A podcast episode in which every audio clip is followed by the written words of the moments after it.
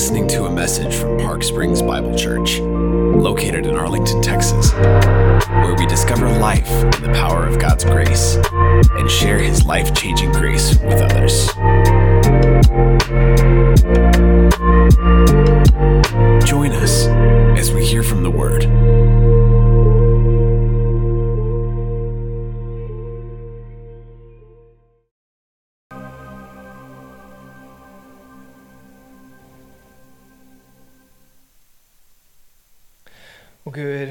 Everyone. If you have a copy of God's Word, I would encourage you to open it to the book of Romans, chapter 13, where we will be spending our time this morning, as has already been read for us.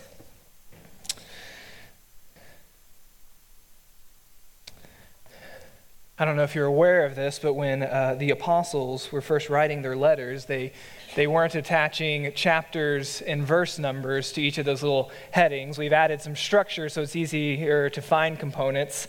Uh, but I have found in my own reading that sometimes I, I separate statements from each other based off those numbers. And so as we begin chapter 13, and this is a, a well known passage specifically to address the Christian view of government, so that Paul launches straight into that, uh, we can sometimes forget that it comes right after the last verse of chapter 12. So before Paul says anything about submission to government, he says, do not be overcome by evil. Um, so that should prime the pump for us this morning because I think that's one of the ways, just in our, our day and age and time, we can begin to, to view the role of government in our own lives personally. And so, just to put my cards on the table, uh, my college degree, my bachelor's degree, is actually in political science. That's what I got from the University of Texas at Arlington. And then I went on, and did my master's in theology. Uh, but that was my uh, original area of study. And let me just tell you, after four years of taking classes on government at the college level, I came away with the very profound sense of this is not something I want to do or engage with my life. So, one of the things I found through that, and I just find in general, is that for all of us, in a, in a lot of areas of our life, but I think specifically to, to this topic, uh, it is very easy for us to take an attitude of cynicism. That we get a little jaded, and it's, it's, it's easy to go down that route of just everything is the worst, or this is the worst, or it is an evil, and we just can be very negative about the whole situation. Um, but you can look back in Galatians and double check me, but I don't believe cynicism is a fruit of the Holy Spirit. And so we do need to uh, approach this uh, with just a, a, a, freshness from the Lord, because we do know this particular topic and just the way we engage this area of our lives and in our society um, tends to feel pretty negative. I don't remember the last conversation I personally had about government that didn't have some form of, of negative comment, negative moment, negative mindset about what was going on in that area of our lives. And so that's what we want to uh, talk about this this morning. And so if you've been with us on our journey through Romans, chapter 12 um, turned this corner for us where the previous 11 chapters were really uh, a bit more theologically driven. It was about our understanding about what God is doing in the world and what has also gone on in our own lives. But 12 kind of begins the application portion of the book of Romans. And so we need to remember that because that's what we're going to be talking about. Paul, after he had laid out so many aspects of what the gospel message is and our salvation found in Jesus Christ, has now began to paint a picture for you of if you understand the mercy of God on your life, this is the way it walks out practically.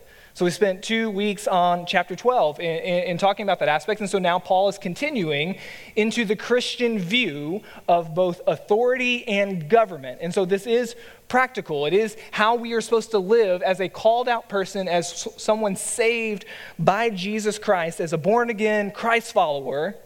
How do I live my life with the authorities around me. And so we need to remember that this morning that there's already this backdrop of the gospel of being saved by faith alone in the grace of Jesus Christ. But what does it look like in these different spheres of our lives to follow Jesus faithfully? And so let us begin and remind ourselves of what Paul says in verse 1 and verse 2. This is where he begins. He says, Let every person be subject to the governing authorities. For there is no authority except from God, and those that exist have been instituted by God. Therefore, whoever resists the authorities resists what God has appointed, and those who resist will incur judgment.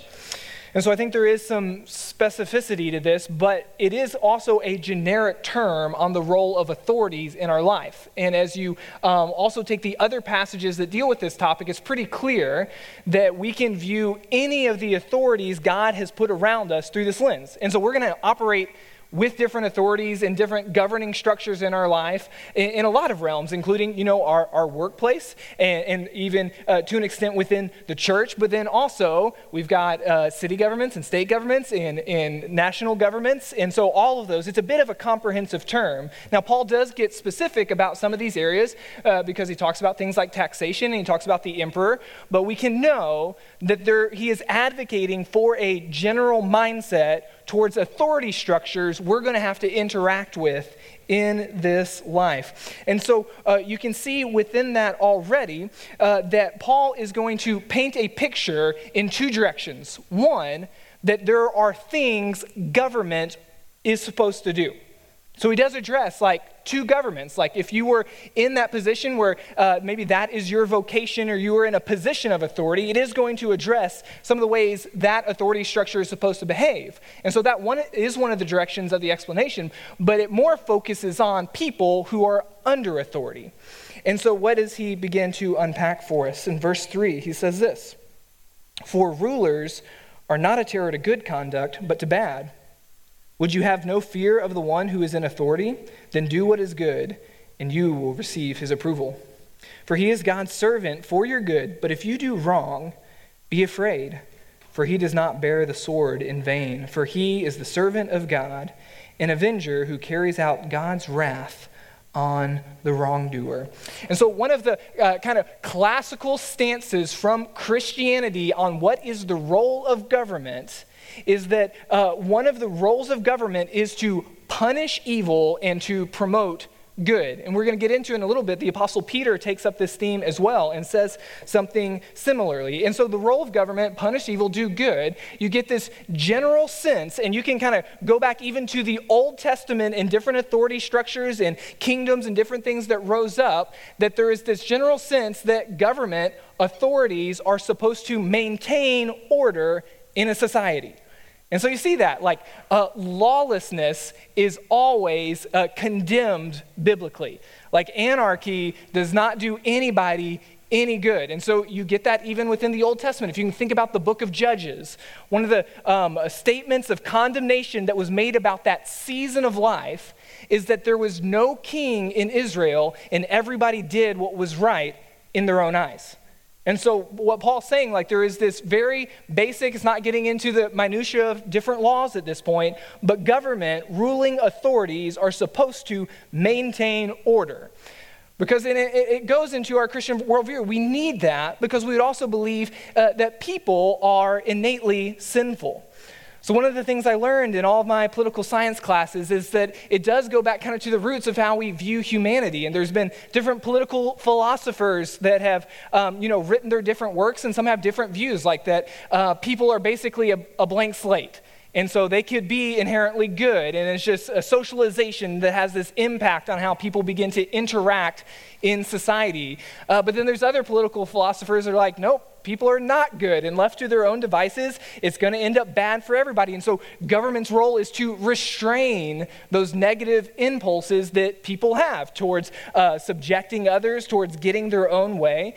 And so we, we would see that biblically that like we do have this propensity towards sinfulness and selfishness and so we can view governing authorities through a lens of that it is a god-given gift that it is supposed to help us maintain order so we can interact in a good way large scale with the people that we know government is supposed to punish evil and do good. That's one of the roles of government. And so Paul is offering his instruction, his encouragement for what it looks like to be a Christian in that scenario and to understand that if the governing authority is present, you shouldn't fear them because you also should be doing good just as God has commanded you. And so let's look because it, I think it does reinforce it that the Apostle Peter speaks on this very similarly. If you can, flip over to 1 Peter chapter 2. He says some very similar things and then adds in a couple of other things. Uh, so 1 Peter 2, verse 13 through 17, he says this Be subject for the Lord's sake to every human institution, whether it be to the emperor as supreme or to governors as sent by him to punish those who do evil and praise those who do good.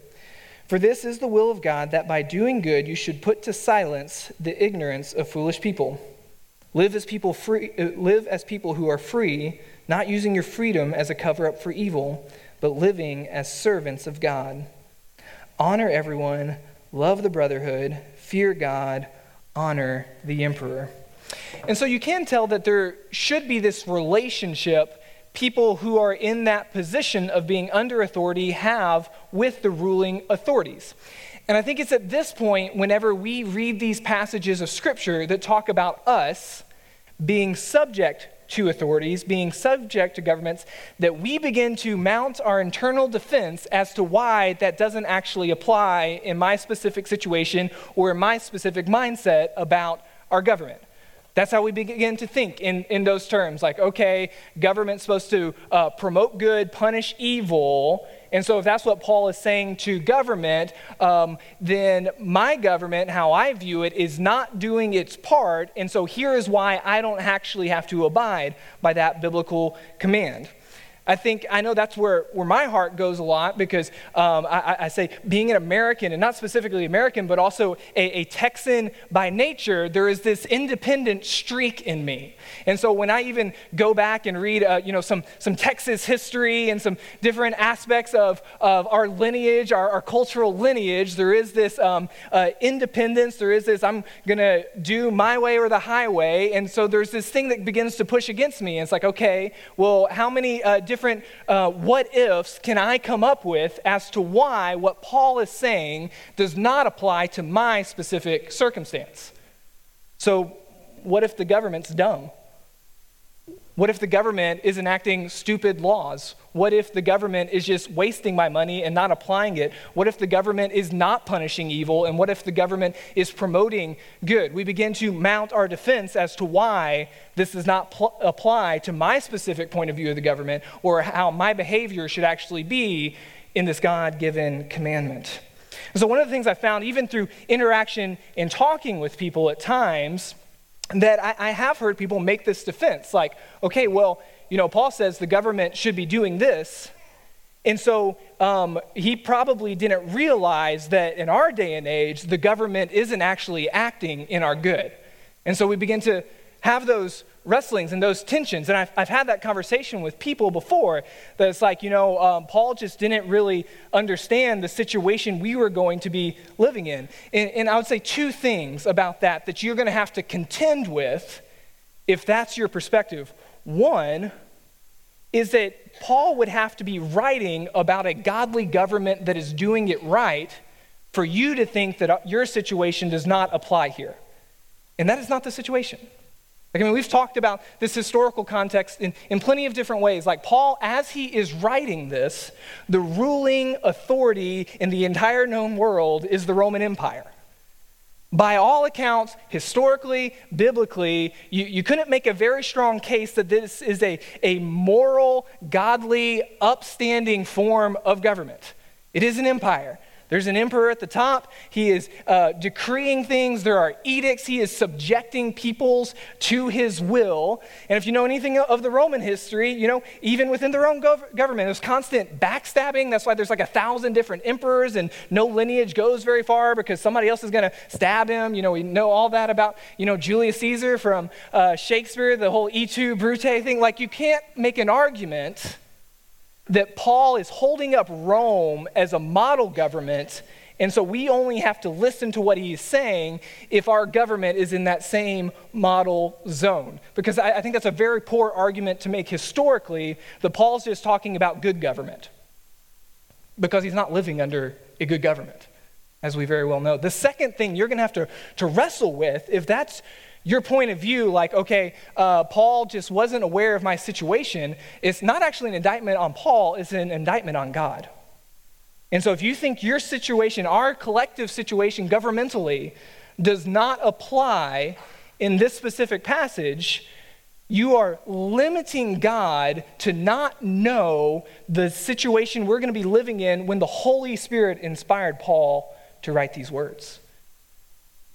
And you're going to have to take a very, very uh, uh, minor view of history and the tr- transcendence of the Word of God. Because, you know, there have been uh, followers of Jesus who have read these words in far more difficult and negative circumstances than any of us could ever imagine when it comes to being subjected to authority. Even now, there could be a brother and sister in Christ who picks up the words of Paul in North Korea and reads those and has to wrestle with the reality of the authorities God has placed over them and how they are supposed to live faithfully in those times. Because here's what I have found we always want to make our conduct or our faithfulness situationally dependent. We do this in all sorts of ways in our, our Christian life. You know, we will forgive them if they are sorry. We will be kind if they will also be kind. We always try to make our faithfulness, our conduct, situationally dependent. And so we will honor the government when the government is not being stupid. You know, that's this mindset we take into these different areas of life God has placed us in. And we should know at a very basic level, part of us being a Christian is we are supposed to reflect the God we claim to serve. And let me just tell you, God's faithfulness is not dependent upon my situation. And so Jesus is not offering his blood as an atoning sacrifice for my sins as long as I get my life together and quit sinning. And so we, that's what we are trying to do in reverse when we are saying, like, hey, I will fulfill my obligation, my God given duty to be a Christian and walk out these different spheres. If we are saying it is dependent on the other end of the equation holding up its deal, we are not reflecting the God we claim to serve. Our faithfulness is based off the character of God, not the situation we find ourselves in.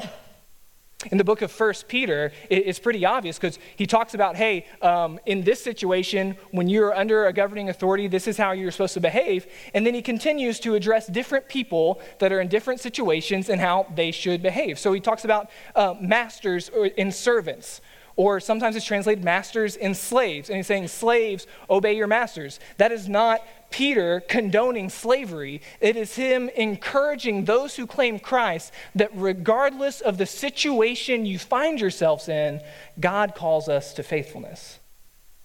And so that's one of the things we have to recognize in this moment that it is not situation, case by case dependent, that God is calling us to a certain attitude when it comes to the governing authorities in whatever season we find ourselves in. And so both Paul and Peter take on this issue of taxation. This is a very specific issue for the Jewish people, namely because they didn't want to do it, and oftentimes they did not do it. It was a very contentious issue uh, for uh, Jews specifically in regards to Rome. Why? Because their homeland was being occupied by a foreign force that they hated. And when they had to give taxes to the Roman Empire, it was funding that occupation. So, always a point of contention uh, for Jews that are, were under occupying Rome. And that would have um, also been true for the Jews that were living in Rome, the city, is that they knew when they gave taxes, their money was going to something that they did not agree with. But Paul and Peter both encourage people to pay taxes because it begins to uh, play into our idea of citizenship. In that we know with Jesus Christ that the God of the universe is no longer establishing an earthly kingdom, He's establishing a heavenly kingdom. And so, what does Jesus talk about when he's actually questioned on taxation? He says it. He says, whose inscription's on it? Render to Caesar what is Caesar's. He's saying this isn't, this isn't an issue for the church. We're not establishing an earthly kingdom. We, don't, we aren't giving our money to establish a, uh, a geopolitical state. Our citizenship's in heaven. And so we can interact in these relationships and authorities because of what Jesus has done on our behalf. But that's always been an issue. And Paul's picking up on that and, and, and telling the Christians in Rome that this is an area of your life that you're supposed to be subject to. Uh, you know, as um, um, the New Testament ends uh, with a lot of the apostles meeting their death. And so uh, the Apostle John was one of the ones that lived the longest, as far as we know, actually lived into old age. But most of the rest of the apostles um, died pretty early. But the, but the church had taken off. And so it's, it's pretty cool historically because we, have, we begin to have these other writings from other church leaders, like at the end of the first century and into the second century. And we can see how they were taking the apostles' writings in that next step in the history of our church family begins to unfold. And there's this character that I, have really found interesting uh, that was in Rome in the second century, uh, so not too far after the apostles. His name was Justin, and he was a philosopher. And so when he uh, came to Christ, he had uh, loved studying philosophy, the, the Greek philosophers, and what he found in Jesus was like, this is true philosophy. And so since he was kind of an intellectual, kind of an academic, he began to apply it to his faith, and he, and he established a school in Rome to teach like Christian philosophical thought. And so he's kind of credited, he's kind of called the first Christian apologist. And so at this time in Rome, things, you know, not good for Christians in Rome, uh, continued persecution. They kept growing. There was animosity between them and the Roman officials. There was uh, just different things that transpire. And so one of the things that he did was what's considered, he, he wrote the first Christian apology. And so he wrote this long, open letter to the emperor at the time. And he covers all sorts of things in this letter. It's pretty, it's pretty unique. You can still find it. So we have a couple of his writings that have uh, made the test of time. And so uh, Justin Martyr's first apology to Emperor Antonius, he talks about, like, hey, here's why you don't have to be afraid of Christians. And he's like, hey, you, you might have heard that we talk about the kingdom. It's not an earthly kingdom. We are not a threat to your rule. He's like, here's some of the things we're not going to do. You know, worship at the temples, sacrificing the false gods. We're just not going to do them. We, you know, we owe our allegiance to the one true God of the universe. And so uh, we're not going to do this. We're not going to do this. We're not going to do this. But hey, this is what you've heard about us that's probably false. This is why we teach certain things and do certain things. And uh, I love this, this quote from him that's within this apology letter. He, he says this to the emperor. He says, Everywhere we, more readily than all men, Endeavor to pay to those appointed by you the taxes, both ordinary and extraordinary, as we have been taught by him. For at that time some came to him and asked him if one ought to pay tribute to Caesar. And he answered, Tell me, whose image does the coin bear? And they said, Caesar's. And again he answered them, Render therefore to Caesar the things that are Caesar's, and to God the things that are God's. Whence did God alone we render worship?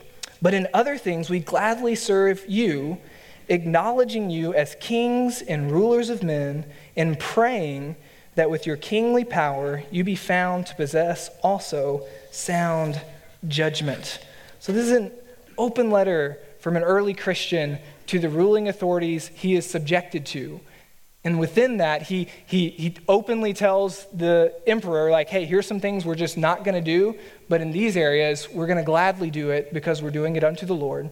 So uh, notice, notice um, I, I, I, love the correlation that both Paul and Peter talk about uh, showing respect and honor. And you can see that within this message, that he is deferential to the emperor's position, although within his writings, he is actively telling the emperor, here's some of the things I'm not going to do, but he is doing it with respect and honor. There is a reverence shown in his address. And it's clear from the biblical witness and from the history of the church that our being subject to government is not contingent on it being a government that we agree with. And so, another thing I find interesting with both Paul saying, be subject to the authorities, honor the emperor Peter being subject to the authorities, honor the emperor. Justin being subject to the authorities, expressing honor in his disagreement. All three of these men were executed by Rome. So I don't think we can make the argument that what God is calling Christians to, even in this day, is an honoring to the governing authorities only if we agree with them. I don't think that is a position we can take. I do think it's important. Paul uses this word both in verse 1 and verse 5 that we are to be subject to. Now, if you dig into it, if you utilize the different aspects of the New Testament, it is clear that this word, what it is conveying, is not a blind allegiance or a blind obedience. What it is, it is a, a, a positional attitude of humility.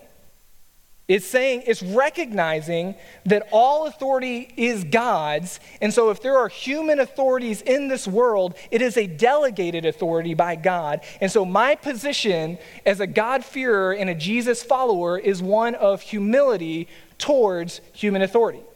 It's the position we are supposed to take. It is what Paul is advocating for is that we do come into these areas of our life, into these situations where there is an authority structure that we're supposed to have a humility within that. Now that does not mean blind allegiance. And so, you know, I, I, said earlier that this is part where we begin to mount our internal defense as to why um, our situation is the exception. And I do think we need to talk about there, there are exceptions. Because we, are going to take the, the whole of Scripture, and we can see from both Paul's life and from Peter's life that there are times when an authority asked them to do something and they said no. And so we get that within the Scripture as well when we look at all the things. I think one of the clearest examples we can look to is okay, okay, when is the time that is my, me as a follower of Jesus needs to say no? And I think one of the clearest examples is in the book of Daniel. So we get this on, on two different occasions with the exiles living in Babylon, living in Persia. One, we get um, some level of assimilation, that they are working for the good of this government both with the character of Daniel and then his three buddies, Shadrach, Meshach, and Abednego. They are working within this government structure that is one, ungodly, and two, oppressive to their homeland. But they are working for its good, and they keep getting elevated, and they keep getting promotions because they're so good at their jobs, and they're helping that government accomplish its mission. But we get two different instances in that book where they are asked to do something by the ruling authorities, and they say no. So we know the first instance in Daniel 3 is, the, is uh, them in the fiery furnace. Shadrach, Meshach, and Abednego, they're, they're doing their jobs. They're trying to be faithful to the faith of their childhood. And this moment comes where Nebuchadnezzar um, decides he's going to erect a golden statue to himself and make it a law that everybody has to worship this golden statue. And so these three guys who've been doing the other palace things, they've been uh, up and coming administrators in this government, it comes to this moment and they say, no, we can't do that. And in that dialogue we get, they are respectful. They're saying, hey, King, you do what you have to do. We're not going to do it. And so it is clear that when an authority requires you to directly violate God's law, that is the time you say no. And another way to think about it is, is if obeying the government is making you sin, that is where biblically God tells us to say no to an authority.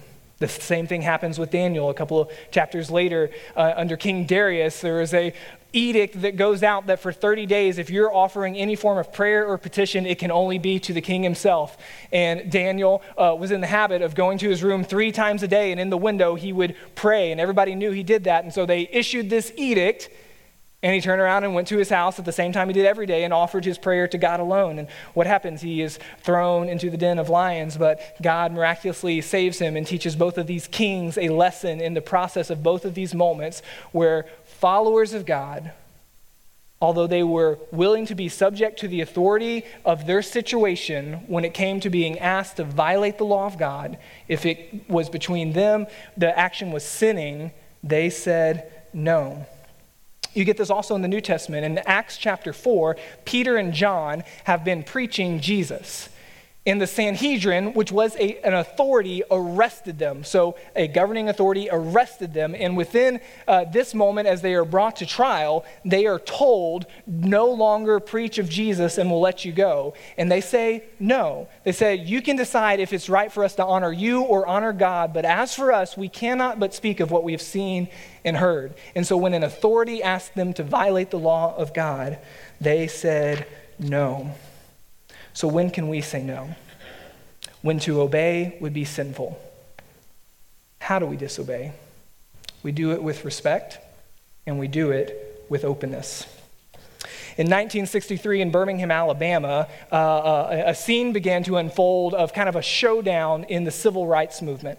And so, Birmingham, being in the South, uh, has still a lot of those vestiges of racism and um, the Reconstruction period after the Civil War. And so, um, a law had gone out that they had to desegregate all of their society. So, signs that said whites only over uh, water fountains in different areas were supposed to be removed, and Birmingham just didn't do it. And so civil rights leaders began to gather in that town and engage in civil disobedience. They were staging sit ins and marches. And since it was beginning to be volatile, there was a judge who said, um, you know, for a temporary amount of time, outlawed any form of public gathering. And so Dr. Martin Luther King Jr. and other leaders decided that this was a moment when they were going to disobey the authorities, and they marched in Birmingham anyways. And Dr. King and several others were arrested. And while he was in jail in Birmingham, he penned a letter. It's pretty famous now. We look at it and it's very insightful and moving because uh, you can read now. You can pull it up on Google or grab a copy of a letter from a Birmingham jail. And this is what Dr. King said as he sat in jail for disobeying a governing authority. He says, One who breaks an unjust law must do so openly lovingly, and with a willingness to accept the penalty. I submit that an individual who breaks a law that conscience tells him is unjust and who willingly accepts the penalty of imprisonment in order to arouse the conscience of the community over its injustice is in reality expressing the highest respect for law. The Bible recognizes and bear witness to the that there is a time to say no to governing authorities. If the governing authority is asking you to sin, you say no. How do you say no? You do it with openness and you do it with respect. And we see that throughout our collective Christian history. In 2018, uh, the Chinese, Chinese Communist Party began a, a pretty severe crackdown of Christianity in China. It's always been a uh, tumultuous situation, but in 2018, in a specific province in Chengdu, uh, they really got aggressive. There were several church buildings that were bulldozed. Uh, they said there was code violations. There was uh, actually a mass burning of Bibles, and there was a lot of church leaders who were rounded up and arrested. One of them was a pastor named Wang Yi. And when he was arrested, his church released a letter that he had written in advance if he was ever to be arrested. Kind of made its rounds on the internet. I, I re looked it up um, this past week because I remembered being very struck by his perspective of his role as both a Christian and a Christian leader in a situation with a government that was antagonistic towards his faith. And this is just a, a portion of it. I would encourage you uh, go back and read the entire thing this week. There's a lot uh, that was very moving to me and very instructive uh, for me. But he, he says this in the course of his letter. He says, At the same time, I believe that this communist regime's persecution against the church is a greatly wicked, unlawful action. As a pastor of a Christian church, I must denounce this wickedness openly and severely. The calling that I have received requires me to use nonviolent methods to disobey those human laws that disobey the Bible and God. My Savior Christ also requires me to joyfully bear all cost for disobeying wicked laws. But this does not mean that my personal disobedience and the disobedience of the church is in any sense fighting for rights or political activism in the form of civil disobedience. Because I do not have the intention of changing any institutions or laws of China. As a pastor, the only thing I care about is the disruption of man's sinful nature by this faithful disobedience and the testimony it bears for the cross of Christ. I like to use these examples because I know for myself, when I am frustrated about our current circumstance, it's usually a matter of convenience for me. It is a matter of, you know, I think that's dumb and I don't want to do it whether it be a, um, a, a, certain speed limit, whether it be uh, how taxes are being enforced, there is this pull in me to like, that's dumb, I don't want to do it, I'm not going to do it, they can't make me. And Paul's addressing those attitudes for us as Christians. We have to evaluate if we are claiming Jesus as Lord, what does that look like in every single area of my life? And so Paul uses the motivation in two directions in chapter 5. He's saying, one, that if you do go against the governing authorities, there's a chance you will be punished. But we probably all know, for example, there's lots of times we've done little trespasses and nothing happened to us. But then, secondly, Paul says to do it because of a clear conscience. Because what Paul is advocating for is that we subject ourselves to authorities out of reverence for God. And so, our willingness to have a posture of humility to the authority structures around us is a reflection of how we view our relationship to God. And so these examples I know just um, kind of burn into me and have a contrast for people that are counting the cost of what it actually means to follow God and not too concerned with their own conveniences or preferences. So it is clear that as Christians, we absolutely do have a, a prophetic role to call out moral evil in the societies God has placed us in. That's been clear uh, throughout the biblical narrative and throughout the history of the church. Christians, when we have seen something that is morally repugnant or is evil, we call it out for what it is.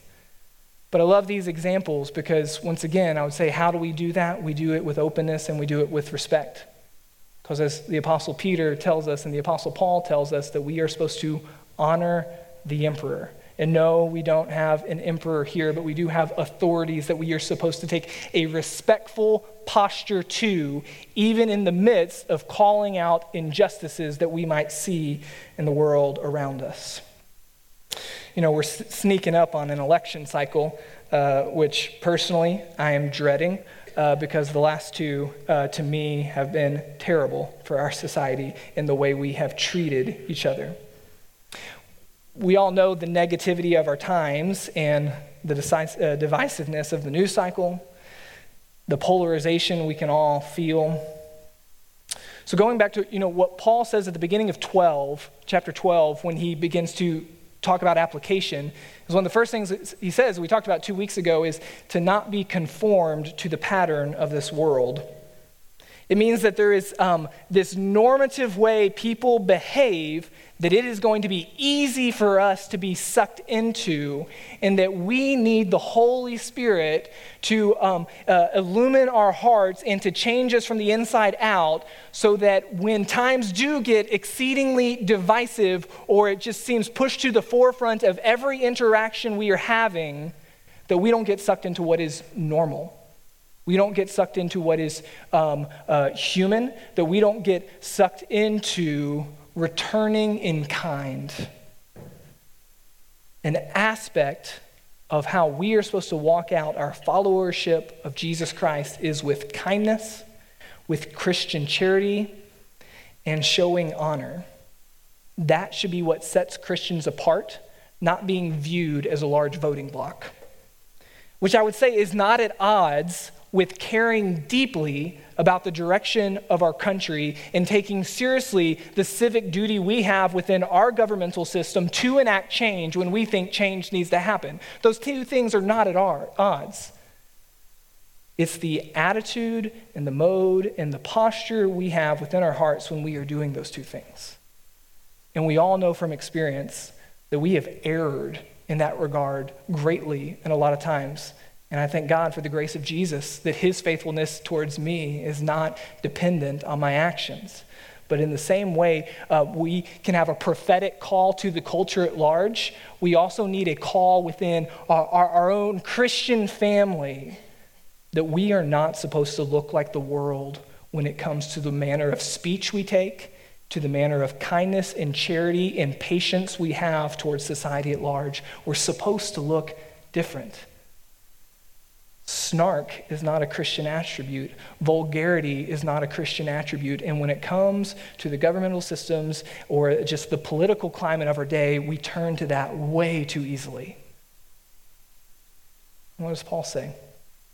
He says, Pay to all what is owed to them taxes to whom taxes are owed, revenue to whom revenue is owed, respect to whom respect is owed honor to whom honor is owed. We are supposed to respect the authorities God's put around us. I don't necessarily like that all the time. But I do like that Jesus Christ looked at my broken state and saved my soul. And I have chosen him as my Lord over myself. And I'm going to submit to his will and rule in my life. And an aspect of that is the attitude I take towards other authorities I find myself in. And so if we are asked to sin, we say no. We say no with openness and with respect. But in all other matters that are not a matters of conscience, we obey the authorities around us because we get to obey Jesus. And through that, God's going to use those negative interactions, those negative circumstances, to refine us and make us ready to be His bride, perfect, without blemish, forever and ever. And that is the role of the church, and that is our perspective on the government of today and the governments tomorrow and the governments 50 years from now in whatever situation this world throws at us because uh, people all over the world are looking to the Word of God for wisdom and insight and to encounter Jesus Christ. And it's going to be the same message in all of their situations as well. So let's partner together and keep each other accountable to guard our language, to do things with gentleness and respect to show honor where God has called us to show honor, whether we disagree or not. Would you pray with me? Father in heaven, I thank you for your word. Even um, when it kind of steps on my own toes, of how I feel and the things that frustrate me greatly. Just the I think the word that comes to mind is just the irritation so often when I think about governing authorities. God, convict me.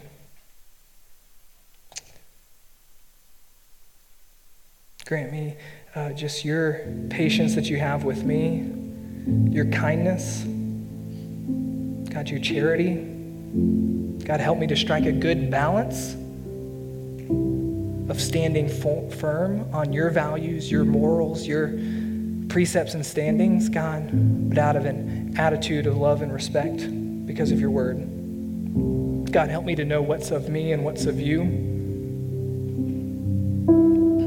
And just the courage to be honest about those things. God, recognizing that not all of my thoughts or words or desires are backed by your word or backed by a godly conviction. Sometimes it's just a human conviction. God, so help us as the church to be distinct, uh, to not conform to the pattern of this world when it comes to showing respect, when it comes to having an attitude of humility towards governing authorities. God, we need um, just your supernatural power in us to do that well so that we can uh, be a witness to a lost world that there is a better way that is found in Jesus Christ.